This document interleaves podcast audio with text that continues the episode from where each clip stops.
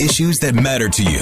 Expanded on the KRMG Morning News 8 a.m. in depth hour. We will hear from several major Tulsa area school districts over the course of the next hour, and we begin by welcoming Tulsa School Superintendent Dr. Deborah Gist back to the KRMG studios. Hi, Hi. Dr. Gist. How are you? I'm great. How are you? Have a seat. Thank you. Security hold you up there? Do we have to do a background check on you? Or? Pretty much, yeah. Yeah. Everybody we has to had have a badge. Well, I didn't, so Oh. you know, I had to go through a series of steps. Well, you know what? That's one of the things we're going to talk about is, is school security. But first, important. I know that you hit as many campuses as you possibly could on Wednesday, the opening day for the. TPS. How'd I it go? did. What'd you What'd It you was see? amazing. I well, I started at the bus barns first thing in the morning, as you know, because we chatted when I was Mm-hmm. Arriving there, and uh, and then we did. So we did uh, met with our bus drivers, went to our facilities, our warehouse, our mechanics and maintenance, and then we went to our bakery Yeah. because they're getting the bread ready for the day, and uh, and then headed out to the schools and did. Uh, I went to 13 schools, You know that, that it was uh, wonderful. You know I'm a foodie, so we got we got to start there because when you were there at the uh, the bakery, you posted that there were big changes coming to the culinary program in the Tulsa Public Schools. Can you share any of that with us? There are. So we have a new contract in place, and there will be a lot of changes. We A new vendor, Sodexo, is it's actually right? the same vendor. okay, but Uh, contract. Uh-huh. but we did a new competition and it's a new contract and we have they understand that we have very very high expectations. And um, and so I think you know that one of the things I would summarize about it is that the big part of it is student voice. So I have a student cabinet and my student cabinet last year weighed in on this significantly. These are high school students. And then we also did um, you know the taste tests and and focus groups with students and so forth.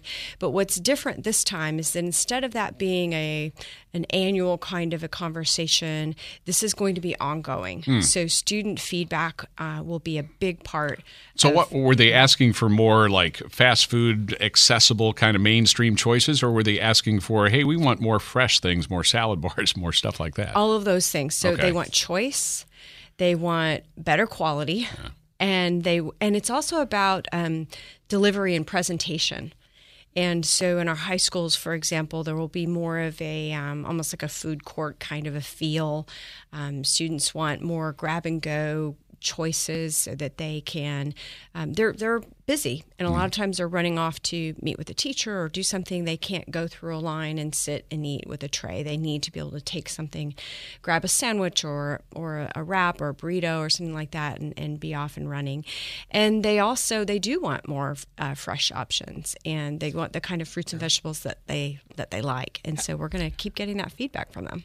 To leave it to me to start with the food. I'm wondering though. there's so many serious issues but let's talk about the food first. Well, there's a couple of things there. First of all, how much can you take that advice because you still have to make those decisions, and how much does that does the student weigh? And secondly, I'm a Nathan Hale kid, and I had a message yesterday that for the first time in X number of years, they're going to be able to go off campus for lunch. Is that true? They are. So Hale is one of the four schools that are part of Tulsa Beyond, which was um, a project that has been it's been it is a project that's been two years in the making. So the past year, each of the four schools who are in Tulsa Beyond, which are um, Hale, Webster, Tulsa Learning Academy, and McLain, have had a design team uh, made up of students and teachers and uh, parents and community leaders, and they have completely reimagined what school looks like. And um, you know what we know about school today, our high schools in particular, is that they were really designed by a group of guys that sat in a room uh, more than 100 years ago and imagined this concept of English and and math and science and all these things being separate. We really haven't updated the model in a century. We have not. Absolutely not. Even though, you know, it really hasn't worked for a long time for huge numbers of students. Yeah. And we know that the world has changed. The way we learn has changed. The way we work has changed, and it's changing rapidly even more. Um, and so, uh, while it's not a big part of the concept, one of the things that the students really felt strongly about is the is flexibility. And you know, we sort of confine kids to school buildings these days, and then the minute they graduate, they have like all the freedom in the world. And and when school's out they have all the freedom in the world. But during the day we're very very restrictive of them. And it comes across as a, a lack of trust. Um, they don't have chances to make mistakes and get better and learn and, and be responsible.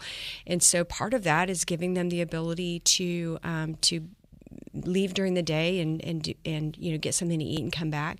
Um, but it's not going to just be like an automatic free for all. There are some steps that the school is putting in place to test it out and have children, you know, earning and and keeping that responsibility. All right, let's uh, drill down on some of the, uh, the, the core issues here that we've been talking about now for for years. Uh, first of all this is the first start of the school year that I can remember where I don't hear a bunch of superintendents going, "Hey, we've still got the help wanted sign out here. We have plenty of vacancies. This is a crisis." It doesn't seem to be that way this year. Well, it, it is. It still is. it absolutely is. Um, you know, I certainly. How many vacancies do you have right now? We we only we have primarily vacancies in special education. And right now, we have we have pulled people from our district office, as has been our practice since I've been superintendent, for any vacancies that we have. In, in fact, fact, I was supposed to teach kindergarten. Too. Yeah, right. Well, I was I taught a couple of years ago third grade, and then this year I was going to teach kindergarten um, at Hoover Elementary, but the uh, they found a teacher, which is great. That's okay. what we want. Um, but it is down. The va- number of vacancies is down, right? Um, or not? You know, we still have statewide there are 600 teaching vac- vacancies statewide. I think it's like 596 okay. vacancies statewide. Um, but there's still a shortage. Um, and we're also continuing to issue thousands of emergency certifications in the state. So i think it's really really important for oklahomans to know that we have a very very serious teaching shortage in our state. And while we're grateful that we have stopped the pattern of, of really massive cuts to education. You know, we cut more per pupil to education from 2008 to 2018 than any other state in the country by a very significant margin. And we have not recovered from that. We are not close to the per pupil levels that we were spending per kid in 2008 and everything is more expensive now as well so it's it's really um, and we have more kids in our state than we had then. And so we really um, have still a lot of work to do. You're uh, listening to a special 8 a.m. in depth hour edition of the KRMG Morning News with Dan Potter. Our in studio guest is Dr. Deborah Gist, Superintendent of the Tulsa Public Schools.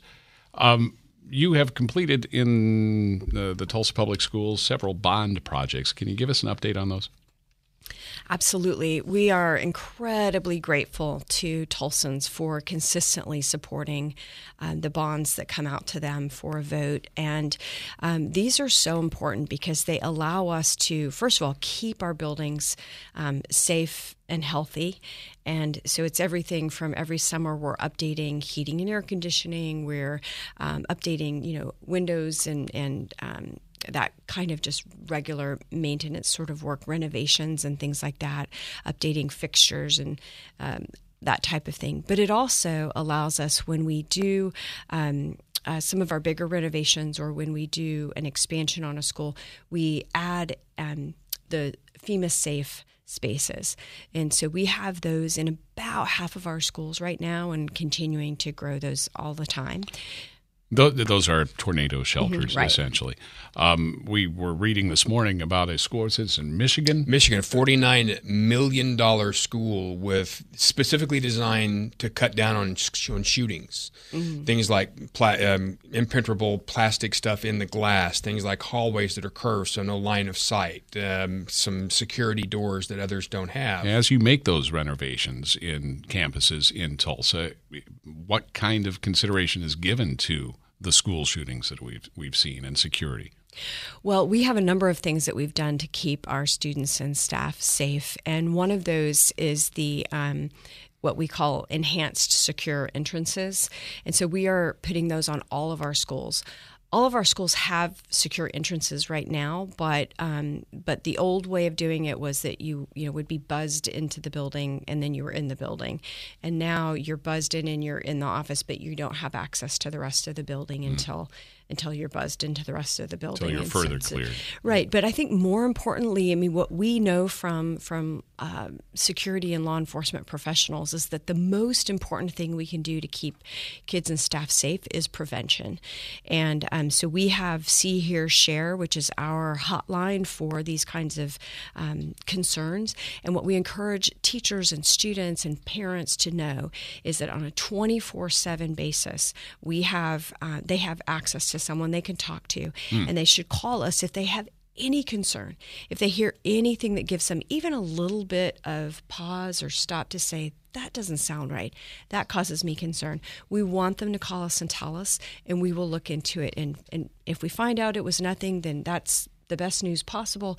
And if not, then, and, you know, if something is a problem, then, then they've potentially saved lives. See, hear, share. Yes, and it's the kind phone of your number. own version of, of mm-hmm. if you see something, say something. Right, exactly. What's the number? It's 918-480-SAFE. And I remember it because I think 48, so you're going to be doubly safe. So 480-SAFE. And by the way, that very thing just helped stop possibly a problem in Oologah where there was an arrest on first Monday. day of school. Yeah, very yeah. first day, yeah. All right, 918-480-SAFE. 1023 KRMG, Tulsa's news and talk, where we tell you the three big things you need to know every 15 minutes, all day. Now, back to the KRMG Morning News, 8 a.m. in depth hour. Good morning, 819. The Union Public Schools celebrating 100 years as a school district. KRMG managing, managing editor Rick Corey met with Union Superintendent Dr. Kirt Hartzler at the exact spot where it all started. That spot is now the Union 6th and 7th grade center near 61st and Mingo. Most people just don't think of this district having that kind of history. Were you aware of it when you came here? You know, I wasn't. Uh, as a matter of fact, um, when I arrived here in, in the mid 80s, 34 years ago, this very site was, was where I actually coached. I coached football here and I taught at the high school and seeing the original building and thinking about, wow, it was, it was still relatively small then in 1980, 85, 86.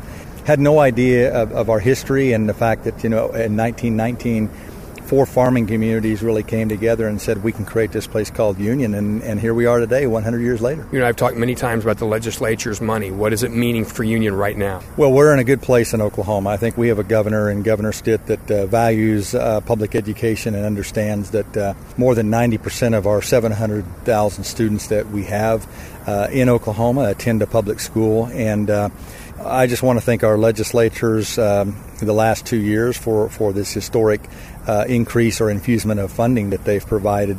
You know, Rick, we're also still dealing with a, a, very serious teacher shortage, and that's not something that can just be solved with money. We're going to have to convince young people to get into, first of all, the educational programs throughout our regional and comprehensive universities in this state, and then hopefully they'll stay with us. That's the biggest challenge. Unfortunately, teaching is not easy, and you've got to really want to do this uh, long term. And so, what happens, uh, unfortunately, is a lot of teachers get into the field of education, recognize really how difficult it is and then they get out. That's an area of concern that we're really going to have to pay attention to. When you talk about education in Oklahoma, it seems every topic has been discussed. Is there a topic we're not talking about you think needs more attention? Yes, I do. Uh, the one thing that we are doubling down on right now, besides just the basic educational things of math and literacy, it has to do with the mental health of our students. We're in year two of our five year strategic plan, and that is one of the core components of, of our new learning model at Union, and that is what we call a social emotional learning uh, of our kids. And really, what that's about is it's about making sure that they are developing in terms of their self regulation and knowing how they handle their own dispositions, their own emotions, perhaps, when they're faced with difficulties or uh, perhaps they're in a, in a, conversation with someone and, and, you know, they don't agree with the position either politically or religiously that someone's making. Um, I think our world right now probably needs a little bit more of that than ever before. We've got to learn to get along. You know, despite our political stripes, we've got to figure this out together. And unfortunately, you know, what I see happening in our country is that we're getting more politically divided, and, and, and that's not going to bode well for us. So we're doing our part as a public institution. You know, I'm of the of the old belief that our founding fathers used to say that public education wasn't designed to simply serve the public; it was designed to create it. And I don't know about other folks, but I want to create, uh, you know, a body of learners that fully understand their role in our democratic society, and that is that even though we can have differences of opinion, we still have to all get along despite our deepest, deepest differences. Finally, because we are standing where it started 100 years ago, if you brought back the very first group of farmers and principals and educators from 100 years ago, and you stood them here today, what do you think they'd be most surprised about?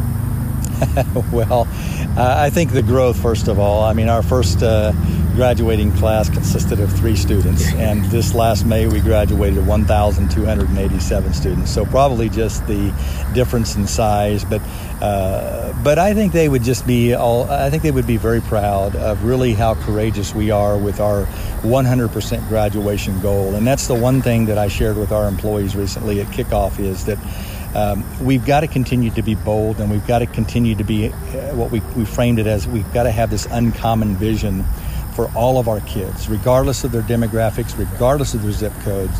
We have to believe in the potential of all of them and expect the fact that they're going to graduate and be college and career ready on the day that they walk across that stage. Union Public School Superintendent Dr. Kirt Hartzler speaking with Rick Corey. They're at 61st and Mingo, where 100 years ago the Union Public Schools were born.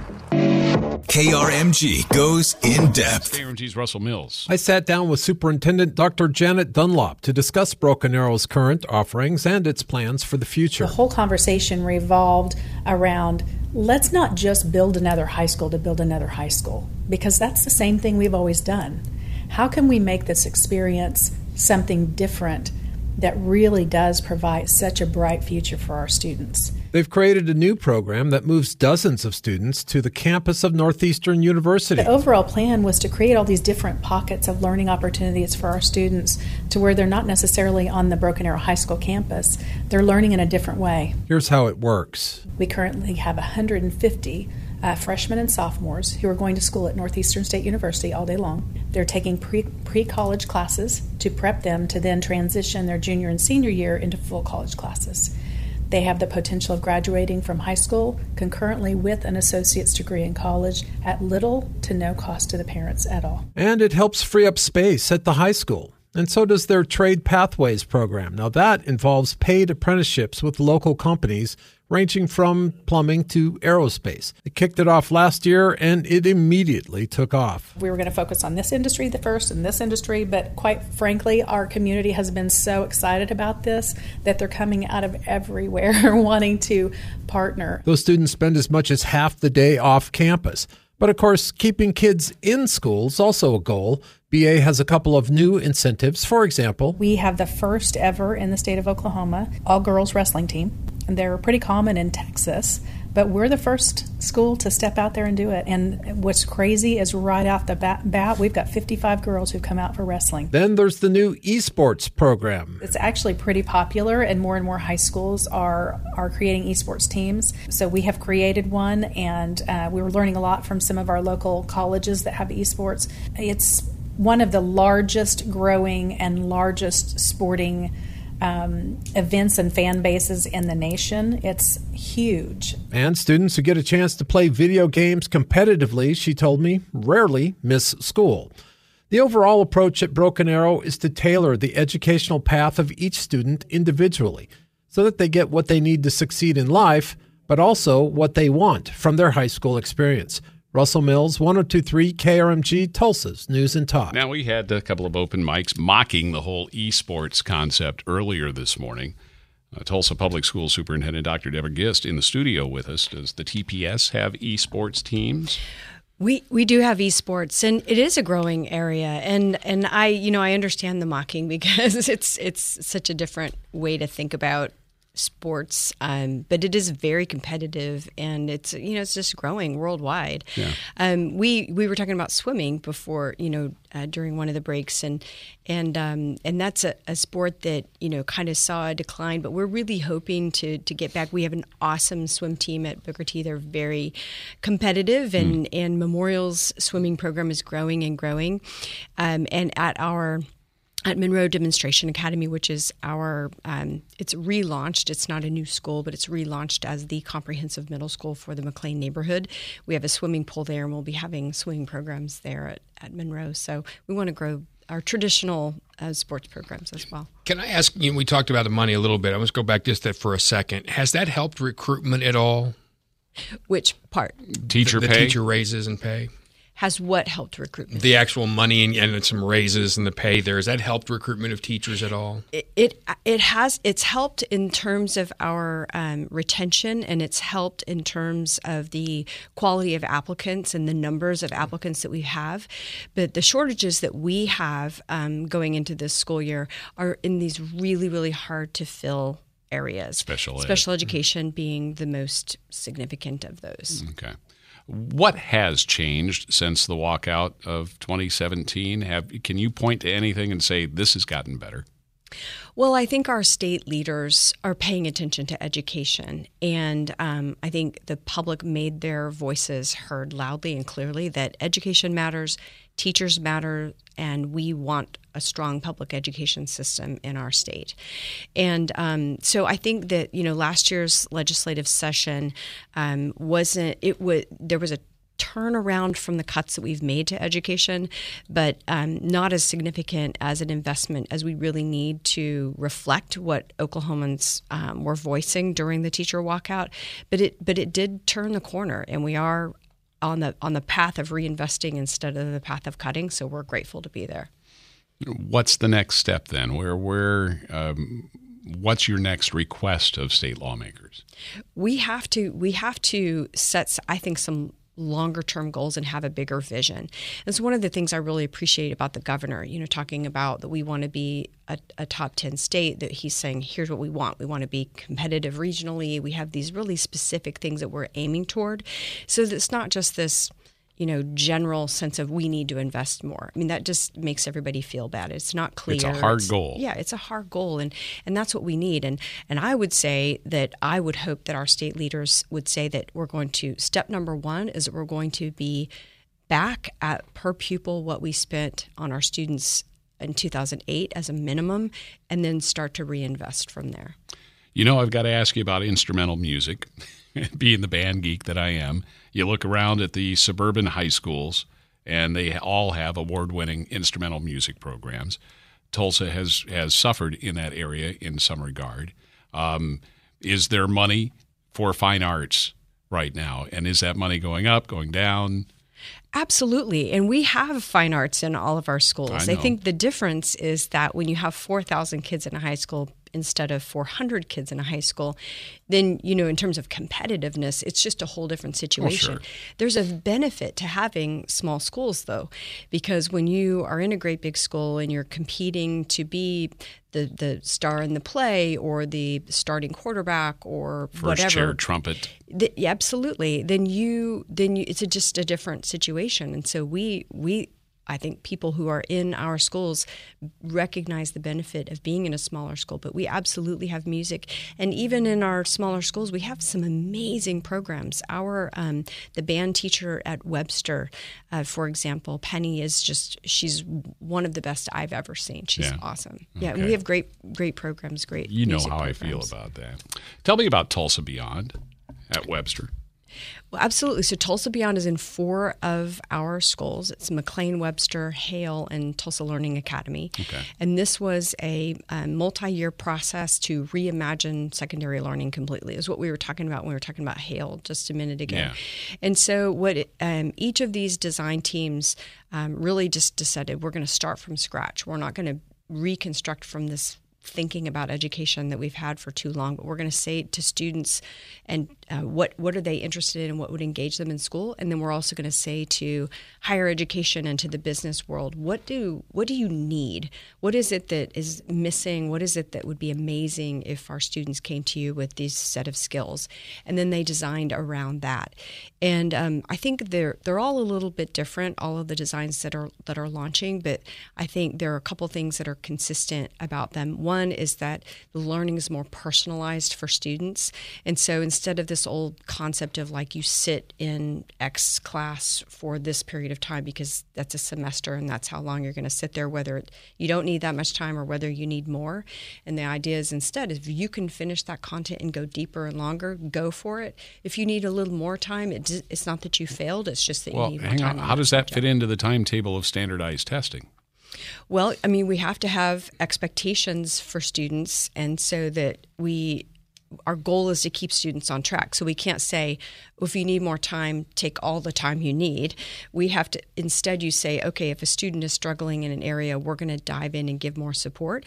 But if you think about the opposite case where we are actually holding kids back, that doesn't that mm. doesn't it doesn't prevent them from doing well on their standardized tests. In fact, quite the opposite. We're holding them back when they're probably capable of doing actually more if they were able to continue instead of being confined in that class with that set of subjects. Dr. Deborah Gist is our guest in studio. We're going to go to Owasso, and check on things at the start of the new school year there. 1023 KRMG, Tulsa's news and talk, where we tell you the three big things you need to know every 15 minutes, all day. Now, back to the KRMG Morning News, 8 a.m. in depth hour. Talking about back to school issues and taking your open mics. Hey, Dan.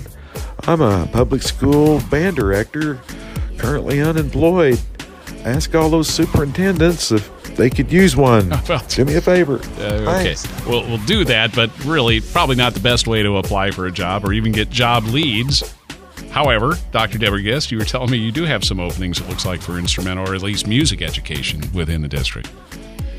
Some some arts openings just recently, so I don't know at this moment, but I would absolutely encourage anyone out there who's interested in working on our schools, whether it's as a teacher, a bus driver, a custodian, anything, the, to go to our website and and apply because we are definitely hiring. And there are also uh, efforts underway, I know, to find different pathways to teacher certification for people who think, well, I can't do that because I don't have the proper level of education, the right certification. Absolutely. So we have um, everybody is, I think, familiar with emergency certification, and while there's definitely an there's an overall negative sense about that, um, and, and it's understandable because it's a problem to have people coming in and they have no support or preparation whatsoever. On the other hand, there are benefits to having people who have different kinds of experiences and are career changers.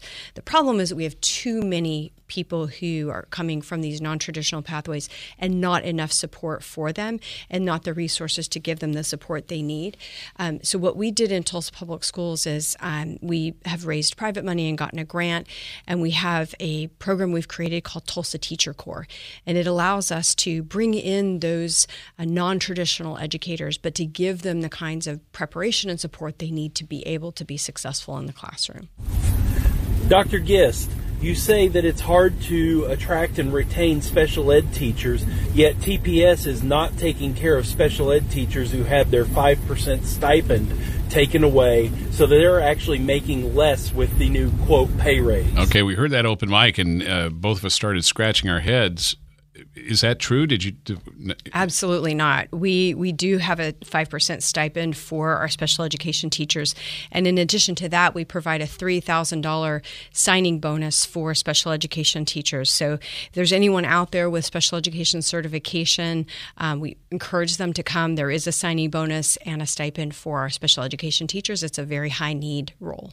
Up in Owasso, a whole lot changed over the summer. KRMG's Skylar Cooper spoke with the superintendent there, tells us what's new in Owasso. There are three big changes in Owasso this new school year. Number one, a brand new school. The district's ninth elementary school, Morrow Elementary, is open for pre K through fifth graders. It has um, the first integrated safe shelter. The gym is actually a safe shelter, so we built that in with new construction. Superintendent Dr. Amy Fichtner telling me Morrow Elementary is Owasso's first school physically located in Collinsville. An open house will be hosted in September with school tours led by fifth graders. The second big change is redistricting completed last spring. By building the ninth elementary and redistricting, what we're doing is we're creating ample space for growth. So there will be room in all nine elementaries for future growth. And that sets us apart. We really don't have to worry about space right now for our elementary children. The redistricting means 1,700 students are attending different schools this year, but if they get lost, they can utilize the third big change and ask for help from one of the 11 new teachers hired for this school year. Those new positions allow us to reorganize and have smaller class sizes.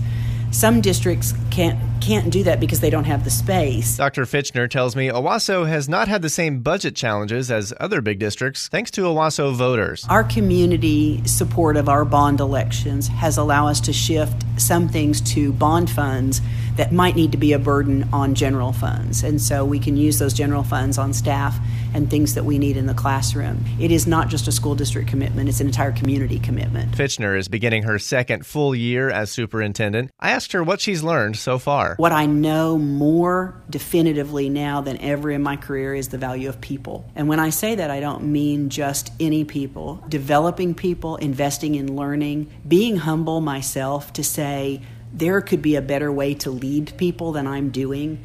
So I have to always be seeking better role models. I have to be seeking methods. I have to seek insight. If I want to ask children to learn in a classroom and I want to ask teachers to learn, I have to be doing that every day. Skyler Cooper, 1023 KRMG, Tulsa's News and Talk. I love that. Stay humble, crisp, and nimble. That's words to live by right there. Either that or it's a law firm in Vermont. One of the two. Uh, we're uh, in the studio with Dr. Deborah Gist, the Tulsa Public Schools, talking about the start of the new school year. And uh, one of the things we haven't touched on yet is this seal of biliteracy that a student can attain. I guess what just shy of 40 students got this seal of biliteracy last year. That I'm assuming that means they can speak English and another language proficiently. Right, and we know that in the world of business and in life, have, being able to speak more than one language is a benefit. And so we wanted to recognize that um, both in students who, um, for whom uh, they have an, an, another native language, and, and so they speak both English and another language, and for students who are native English speakers but have learned another language in school because we have really strong language programs in Tulsa Public Schools. And so we have awarded the seal of biliteracy. We're one of the very first uh, districts to do that, and it's um, it's something we hope to continue and, and, grow because we want to recognize our students' language skills and we want to encourage it and we want to uh, raise up the fact that this is something we do really well in Tulsa. On the other end of the age spectrum, you now have pre-K in every campus in the TPS. We do. We've had universal pre-K, so every pre-K student could go to school. But what tended to happen for some families is that they would have to go to another school. So they'd have one child in an elementary school, and then they'd have to take their child to pre-K somewhere else, which just doesn't work for families. Right. And so now we have pre-K in every one of our buildings, and we are moving to where we we want um, Tulsans to know that school starts at four. School starts at four, just like we all have the concept now that kindergarten is the starting point. We want pre K to be the starting point for all of our students because it's such a great experience for children and it's incredibly valuable. The research is really clear about the importance of early childhood education. Deborah, thanks for being here. Thank you. Dr. Deborah Gist, Superintendent of the Tulsa Public Schools.